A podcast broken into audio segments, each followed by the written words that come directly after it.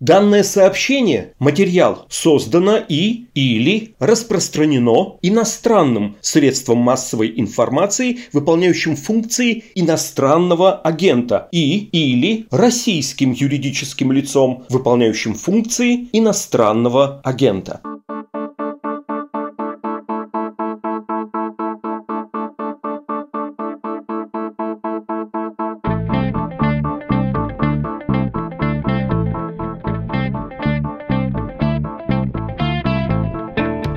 Здравствуйте, это «Что случилось?» Подкаст о новостях, которые долго остаются важными. С вами Владислав Горин. У нас сегодня дорогой гость, автор и просто старый друг нашего издания Артем Шрайбман, белорусский политаналитик, который сам невольно недавно стал участником последних белорусских событий. Поговорим с ним о европейских санкциях против Беларуси, о Лукашенко с его угрозами военного положения и новой, откровенно силовой мобилизации – о приговорах участникам протестов 2020 года тоже обязательно поговорим. Также скажем про конституционную реформу, про политическое будущее Беларуси. Ну и что еще? Боюсь, про роман Протасевича с Софией Сапегой неизбежно вспомним.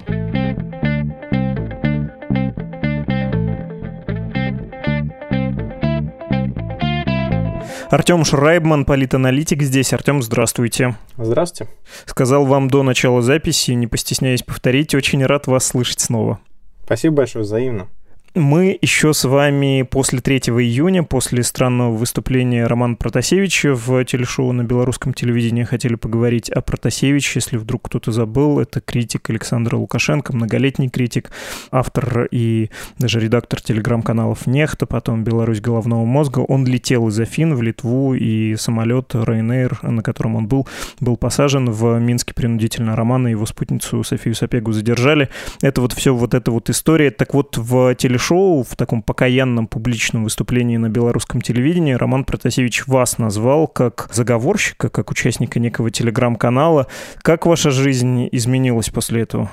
Ну, не совсем заговорщик. Он сказал, что я был в чате, где обсуждались протесты летом, осенью. И это правда, я был в чате, я был в десятках чатов. То и летом, и осенью. Один из них вот был посвящен протестам.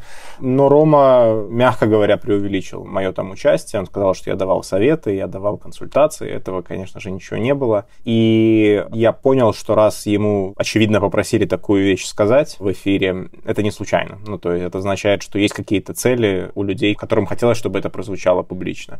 И я понял, что надо уезжать, и я в тот же вечер, в ту же ночь, собственно, уже покинул страну. Благоразумно. Расскажите, куда перебрались и все ли сейчас безопасно? Да, спасибо большое, все безопасно. Я в Киеве, ну, насколько возможно безопасно быть сегодня в другой стране. Рома, наверное, Протасевич тоже думал, что он в безопасности. Но я вот в Украине, и, в принципе, наверное, сегодня одной из самых гостеприимных стран для белорусских беженцев и политмигрантов. Вы тогда в начале июня, когда мы разговаривали, написали мне, что хотелось бы уже закончить э, с ролью участника истории и снова стать наблюдателем, аналитиком, исследователем. Вот пусть это будет последнее предуведомление, будем считать это оговоркой про конфликт интересов. Вы сейчас находите в себе какое-то равновесие и беспристрастность по отношению к Александру Лукашенко и построенной им системе власти, или понимаете про себя, что вот уже стали все-таки весьма неравнодушны к нему? Нему относиться? Я никогда не относился равнодушно к тому, что делает Лукашенко, к тому, что делает наша власть. Я стараюсь дистанцироваться от этого в своих оценках, но у меня достаточно друзей и коллег сидит в тюрьме для того, чтобы я мог просто холодно и спокойно рассуждать об этом, как биолог рассуждает о микробах. Тут все намного сложнее и более лично, разумеется. Теперь эта история стала, ну, еще чуть более личной для меня, но это началось не с моего отъезда, разумеется. Я работал в Тутбае, это самая крупнейшая белорусская СМИ, которая была разгромлена буквально недавно. И вот люди, по сути, почти весь мой отдел сейчас сидит. Отдел, который занимался освещением политики и экономических вопросов. А девушка Елена Толкачева, корреспондент, которую, по сути, я привел на свое место, когда уходил из Тутбая, она сейчас в тюрьме. Можно сказать, как в том фильме, да, на твоем месте должен был быть я. Тут невозможно абстрагироваться. Это не настолько холодная материя, но я стараюсь, насколько могу, в своей аналитике от этого уходить и не давать эмоциям и личным оценкам что-то затуманивать. Отлично. Давайте вот этим несколько отстраненным взглядом попробуем посмотреть на историю с Сапегой Протасевичем. Какой, как вам кажется, будет их судьба? Как будет этот сюжет развиваться? Потому что, на мой скромный взгляд, сначала все там было правильно разыграно, логично с точки зрения Александра Лукашенко. Сказать устами Протасевича, что оппозиция погрязла в грехах и в своих Варшавах, и где там она еще сидит, в Киевах, наверное, да? Только тем и занимается, что на гранты Запада ну, в общем, тратит их и распиливает. Мало того, что они продажные, они еще и коррумпированные. Ну и второй посыл там был про то, что нет единства в их рядах, они конфликтуют, и самолет в Минске сел, потому что Протасевичу кто-то сдал. По-моему, это все было, ну, вот в этой изощренной логике довольно логично. А потом ресурс э, этой истории был, похоже, исчерпан. У вас такое же ощущение? Ну, в принципе, да, но я даже бы не оценивал это как нечто очень эффективное на начальном этапе, потому что все-таки это работает на очень небольшую аудиторию. Это работает на ту аудиторию, которая верит в то, что Протасевич вот действительно решил сознаться, и он говорит правду, и он говорит это искренне и без какого-то принуждения. В основном все оппоненты белорусской власти внутри и вне страны своих точек зрения не поменяют а аполитичным людям вряд ли это станет каким-то дополнительным, не знаю, поводом еще больше уйти в свою аполитичность. Поэтому это работа на собственную аудиторию. Наверное, там было какое-то торжество, какая-то эйфория несколько недель. Но, понимаете, даже порадоваться нормально спецоперацией не могли, потому что официальная версия была в том, что это случайность, а не спецоперация, да. И только первые пару часов официальные политологи, эксперты поздравляли белорусский КГБ с перехватом, а потом, когда узнали, что версия поменялась, уже даже порадоваться не могли, подпраздновать нормально эту операцию публично. Поэтому думаю, что это действительно была для очень-очень такого внутреннего потребления история. Какой-то, может быть, деморализации оппозиции, чего не произошло, потому что санкции, которые потом начали активно вводить, они скорее оживили белорусскую оппозицию за рубежом. И надежды многих людей внутри страны, я имею в виду оппозиционно мыслящих людей, на то, что вот эта история может стать важным дестабилизирующим таким моментом для Лукашенко, моментом, которого давно не было.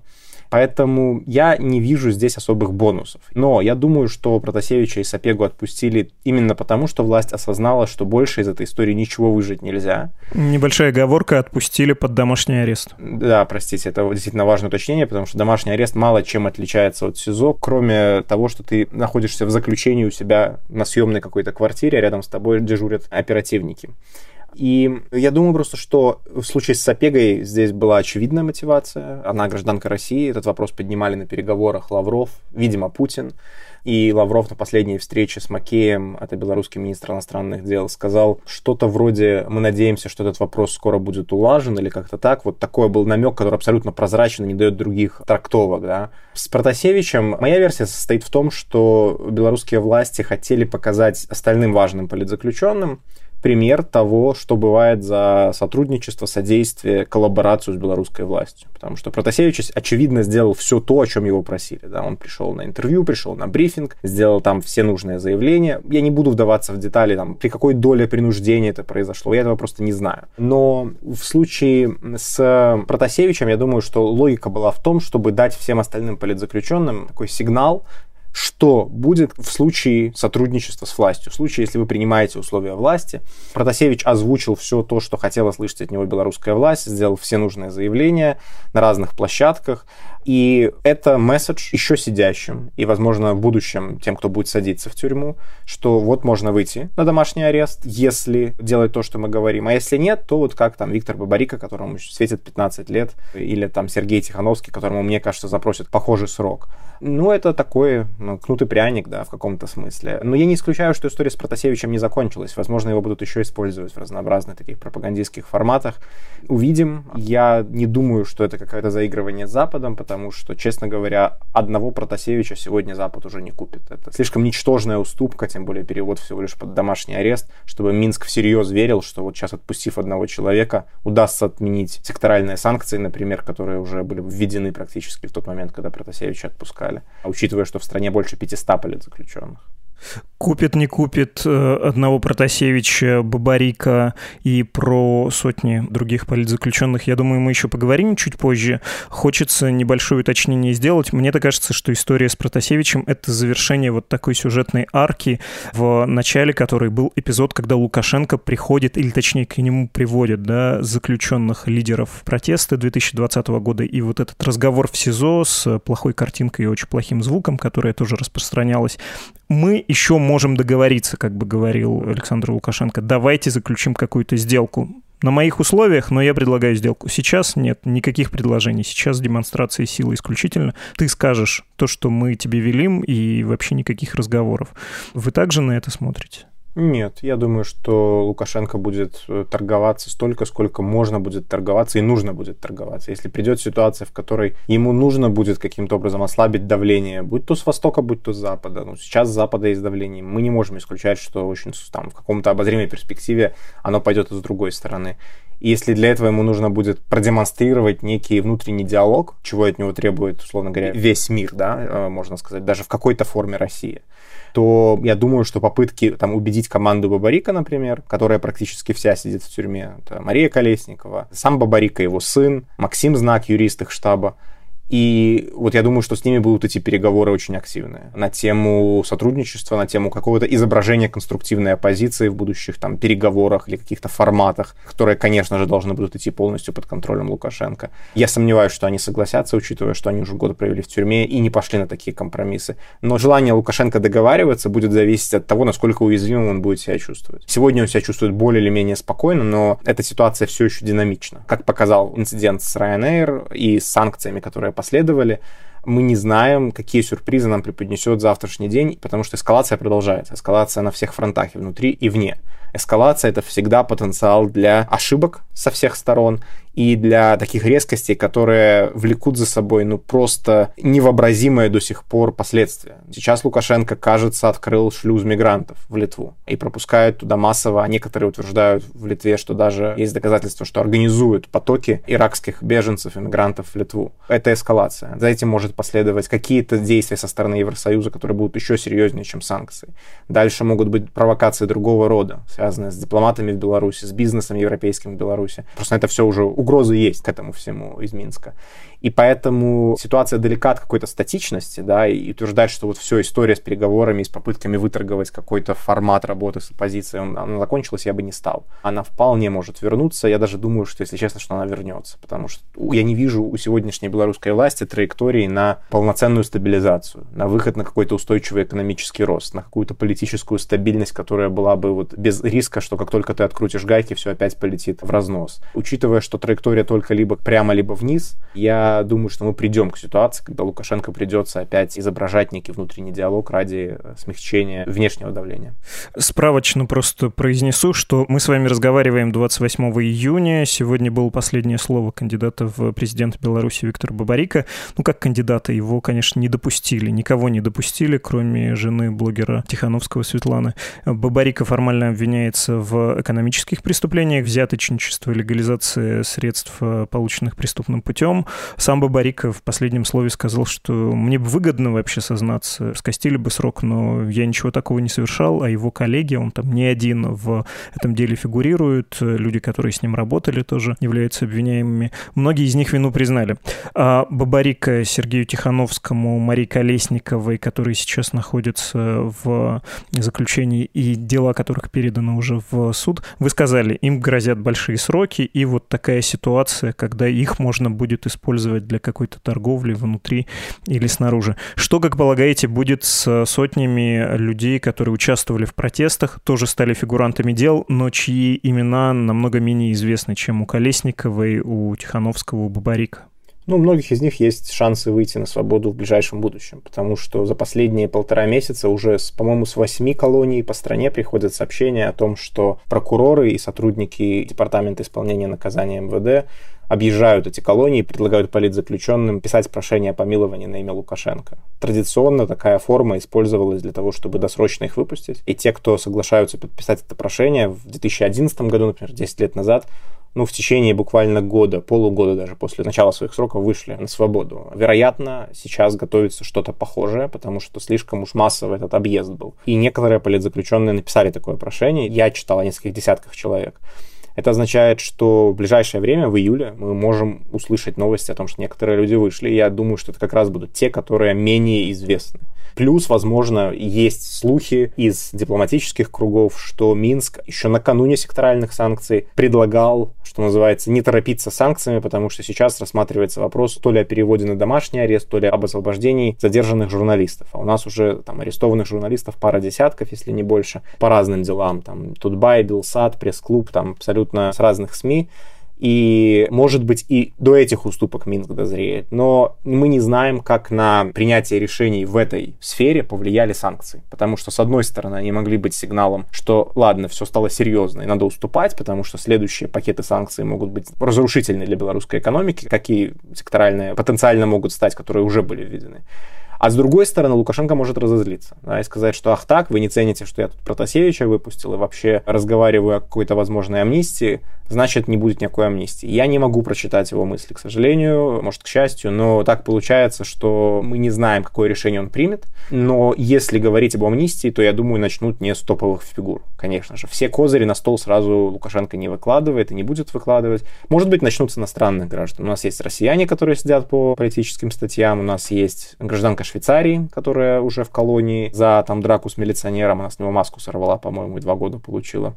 Вот, может быть, начнут с них. Увидим. А это такой пока спекулятивный вопрос, но у меня нет сомнений, что, во-первых, все политзаключенные практически не досидят до конца своих сроков. Ну, это товар, да. Его имеет смысл продавать раньше, чем истечет его срок годности. А с другой стороны, ну, те длинные сроки, которые дают многим уже оппозиционерам, например, одному из лидеров оппозиции Павлу Северинцу дали, если я не ошибаюсь, 7 лет. Одному из капитанов белорусской армии, который перешел на сторону протеста, вернее, сливал информацию в телеграм-канал, ему дали 18 лет за измену родине. Сейчас вот Бабарика требует 15 лет, и, скорее всего, будет приговор где-то вот в этом районе. Очевидно, что люди не досидят эти сроки, просто потому что у этой власти, ну, нет в запасе столько лет. Мне кажется, даже самой этой власти очевидно. Вы сказали про положение Александра Лукашенко и его режима, про то, что либо движение по намеченной уже траектории, по привычной, либо вниз падением. Ну, в общем, надо признать, что ситуация, очевидно, стабилизирована для него, острая фаза снята. Я смотрю на его публичный дискурс, и Лукашенко вернулся в привычный экстравагантный стиль. Он, я бы даже сказал, отправился в риторический галоп.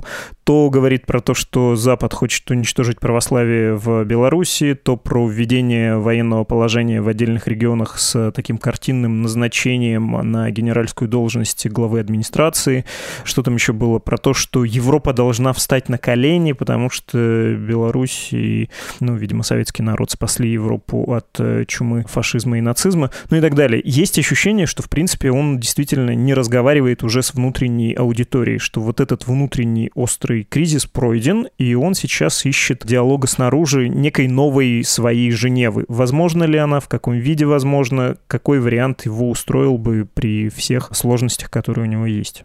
Ну, острая фаза внутреннего кризиса, то есть уличного протеста, она прошла, по сути, ну, в конце прошлого года. Мы с вами, мне кажется, это фиксировали, может быть, даже в позапрошлом нашем подкасте. Поэтому здесь мало что изменилось с начала этого года. Я думаю, что Лукашенко сейчас скорее обеспокоен, конечно же, не протестами, не активностью оппозиции, а двумя вещами. Это международным давлением и экономикой. И если экономика находится в таком все еще восстановительном режиме после года пандемии, и поэтому цифры по ВВП, по экспорту, они не выдают всего того масштаба проблем, который накопился, потому что низкая база сравнения с прошлым годом. Но санкции, которые введены, которые продолжают вводиться, они, очевидно, Лукашенко беспокоят, потому что он действительно в риторике уже ну, не стесняется называть э, немцев нацистами, например. Да. Нынешнего министра иностранных дел Германии просто называть там вот, наследником нацистов, которые мало того, что не хочет быть благодарным Минску, так еще и санкции вводят прямо под 22 июня, в день 80-летия начала Великой Отечественной войны. И потом этому вторит белорусский МИД, который в своем заявлении, официальное заявление белорусского МИД, говорит, что дословно что-то вроде про страны европейской оси вероломно ввели санкции. Ну, то есть вот, такая стилистика, да. Понимаете, я не думаю, что это признак спокойствия. Лукашенко все-таки слишком много говорит о войне, он слишком много говорит о том, что это все интервенция, это все гибридная война против нас, что дальше на нас могут пойти прям оружием, да. Он пропускает этих мигрантов в Литву. Риторика абсолютно милитаристская, риторика абсолютно без каких-то намеков на инклюзию, на какой-то компромисс внутри страны. То есть есть как бы мы и есть враги. И врагов надо выжигать. that Я не могу сказать, что это успокоение, что это какое-то, вот знаете, почивание на лаврах и почивание победителя. Есть волнение, есть понимание, что кризис политический, хоть он и в спящем состоянии, но он достиг такой электоральной глубины в смысле уровня поддержки власти, что страшно раскручивать гайки, что страшно даже проводить выборы. Недавно он подписал закон о том, что выборы переносятся, местные выборы, которые абсолютно вегетарианская кампания должна была бы быть обычно. Но теперь их переносят с 21 на 23 год, чтобы не проводить их сейчас вместе с конституционным референдумом. То есть есть страх политизации, он никуда не ушел. И я это формулирую для себя так, что протест, в принципе, находится в режиме ожидания его предпосылки, его причины глубинные никуда не ушли, а для многих людей даже стали более ясны, потому что столько месяцев насилия в отношении протестующих и их родственников, бизнесов и так далее, они не проходят незаметно для белорусов. И поэтому считать, что можно просто ситуацию вот вернуть на состояние годовалой давности, таких людей даже нету власти. Даже у Лукашенко это не звучит в речах, что вот ну все, мы вернулись к спокойной жизни. Да наоборот, он говорит, что нас теперь будут еще больше пытаться раскалывать кусать со всех сторон и так далее. И не случайно риторика антизападная даже превосходит то, что мы слышим со стороны России. Потому что нужно держать мобилизацию. Нужно держать мобилизацию своих сторонников, нужно держать мобилизацию в России своих союзников. Потому что если покажется, что все стабильно, ну так надо, значит, возвращаться тогда к торгу обычному по газу и нефти и дорожным картам с Россией и так далее. Значит, в чем чрезвычайность ситуации? От кого нужно спасать Беларусь, все уже хорошо и стабильно? Поэтому не разделяю здесь ваш оптимистичный взгляд на перспективы Лукашенко, в том числе потому, что он сам его не разделяет. При этом, насколько существенными являются последние санкции, потому что, ну, несмотря на то, что европейцы говорят, несмотря на то, что говорит Белый дом американский про как это разговаривать с Лукашенко на языке, который он понимает, не ослаблять давление, вот это все. Так ли они страшны? Вот конкретно то, что было введено совсем недавно, поскольку есть ощущение, что немножко повысилась финансовая нагрузка России, а в целом не произошло ничего кошмарного. Есть ли ощущение, что может быть хуже, и Лукашенко это понимает, что вот сейчас можно как раз и остановиться? Нет, ну ничего кошмарного действительно в день введения санкций не произошло, просто санкции сформулированы нынешние таким образом, что они действуют со строчкой. Отсрочка измеряется тем, как долго действуют сегодняшние контракты по поставкам нефтепродуктов, калия и другим подсанкционным областям, потому что там формулировка такая, все сегодняшние контракты действуют, новые заключать нельзя. И самые две болезненные отрасли – это калий и нефтепродукты. Больше Беларусь не получит европейского финансирования, пока санкции не сняты, там в принципе есть бан на любое европейское институциональное инвестирование финансирования, кредиты европейских банков, гарантии кредитные под поставки какого-то оборудования в Беларусь и так далее. То есть теперь эти рынки заимствований и экспортного кредитования закрыты.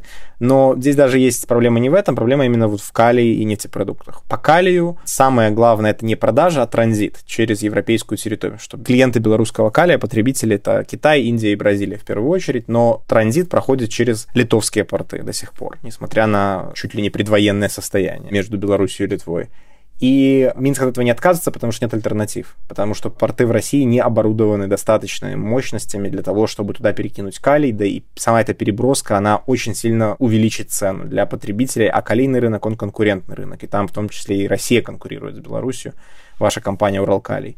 Поэтому это очень мутная такая история с переброской калийных удобрений в российские порты. Это дорого, это долго. И дальше все зависит, по сути, от того, не ужесточит ли Евросоюз эти санкции вот в ближайшее время. Не сделает ли он этого до конца действия этих контрактов. Потому что контракты кажутся до 2023 года, но если в Беларуси будет углубляться кризис, Евросоюз может сказать, ну окей, значит и сегодняшние контракты больше не действуют, и в один момент обрубается возможность торговать самым, по сути, прибыльным белорусским экспортным товаром.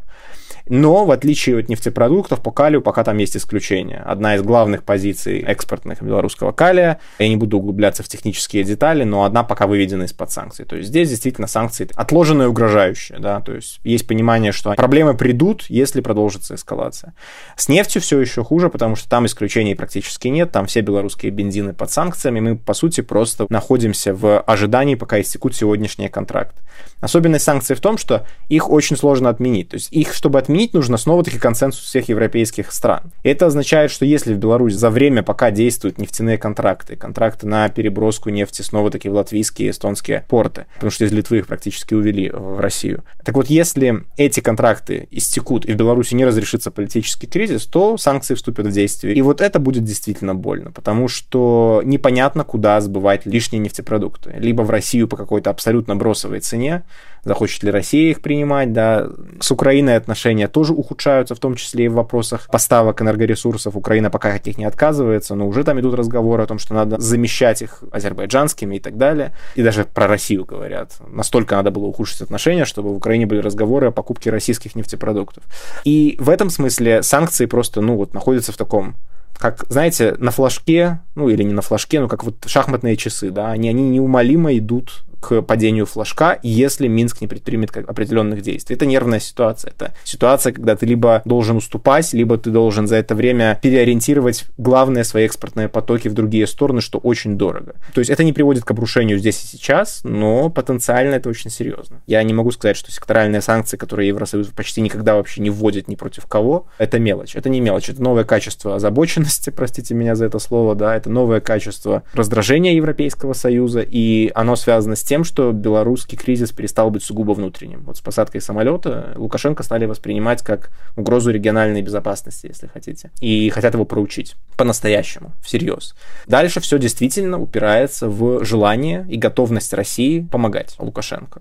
И вот тут у меня нет ответа на вопрос, как долго Путин готов без встречных уступок со стороны Лукашенко раздавать ему деньги, чтобы микшировать ущерб от разнообразных санкций. Тем более, что тот же самый экспорт нефтепродуктов — это, конечно, способ э, субсидирования белорусской экономики был. Нефть в Беларуси не в большом количестве вводится, как вы подозреваете. Но там есть НПЗ, и это позволяло зарабатывать что-то, покупая фактически по внутрироссийским ценам. А с калием, конечно, страшно обидно, потому что Уралкалий даром, что находится в сердце континента, но у них, кажется, есть собственный флот, и они по Волжско-Камскому вот этому речному пути вывозят э, свою продукцию. И у Беларуси, насколько я помню, российский рынок не очень большой калийный, но это тоже важно в смысле доставки, действительно. По-моему, около, около 10% и европейский рынок, но почти все остальные поставки идут через Клайпеду, через литовский порт. И это самое ключевое. Если Литва сама решит ужесточить санкции, а это возможно, если продолжать туда закидывать мигрантов, да, Лукашенко уже угрожает туда наркотики начать пропускать, понимаете?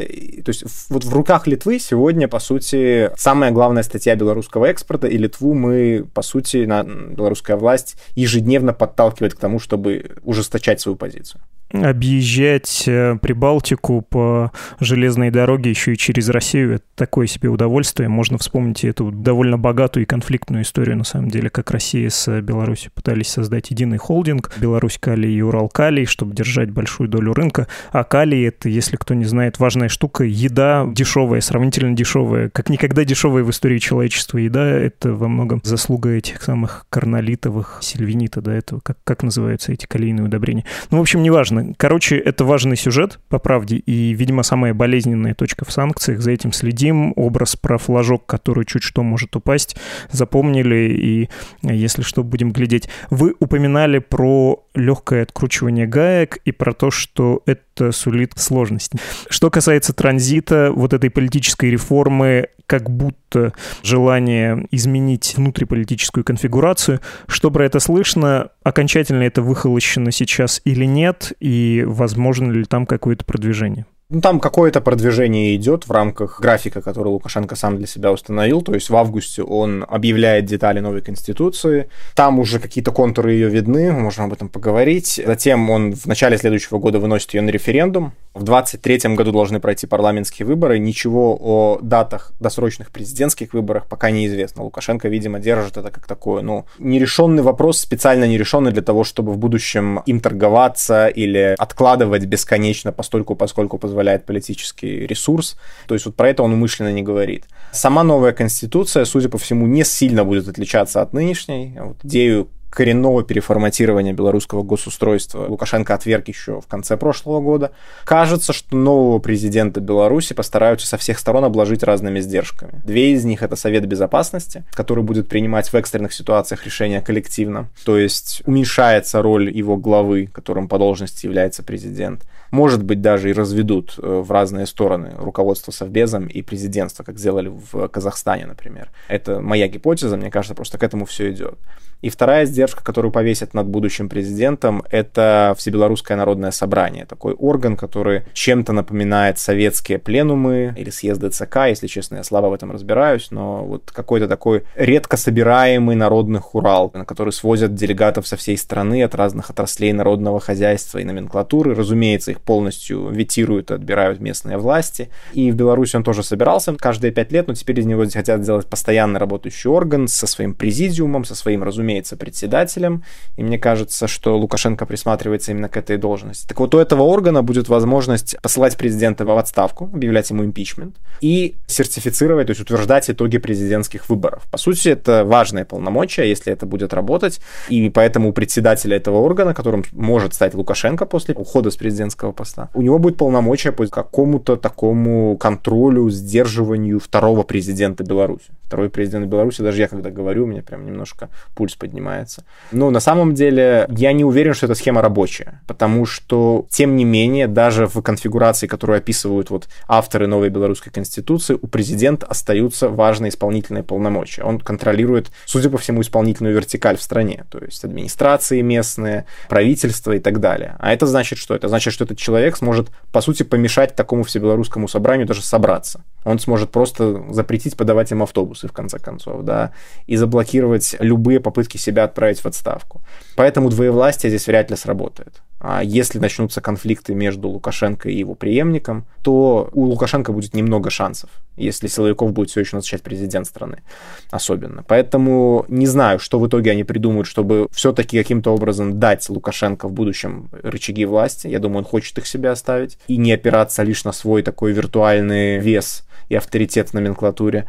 Но, повторюсь, я также не уверен, что Лукашенко решил окончательно вопрос о дате своего там ухода. Все-таки это слишком деликатное решение, чтобы его принимать и уж тем более озвучивать задолго. Вы это прекрасно в России понимаете, я думаю, Путин тоже в эти игры постоянно играет риторически, и мне кажется, что сейчас мало кто в России может ответить на вопрос, случится ли что-то в 2024 году, да. И вот у нас похожая в этом смысле ситуация. Я думаю, что Лукашенко еще не решил, посмотрит, как пройдет референдум, как устаканится новая конституционная модель, и, видимо, будет принимать решение. Это, разумеется, не то, что от него ждет ни Запад, ни протест, и, мне кажется, не даже Россия, но тут встает вопрос о рычагах, да. Когда появятся рычаги, чтобы сказать ему, Александр Григорьевич, вы должны сменить курс. Мне кажется, что пока такие рычаги есть только у России, но она по разным причинам принимает решение ими не пользоваться. Понятно. Я полагаю, что еще придется нам с вами созвониться и обсудить все это. Спасибо большое. Артем Шрайбман, политический обозреватель. Спасибо.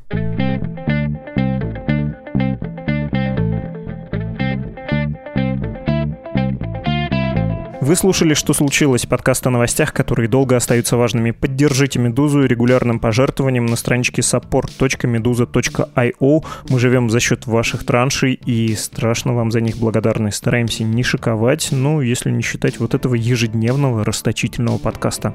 Лайки, оценки и комментарии на платформах тоже очень желательны. Ваши письма и сообщения о подкасте ждем на почту подкаст собакамедуза.io и в Телеграм «Медуза loves you». До завтра!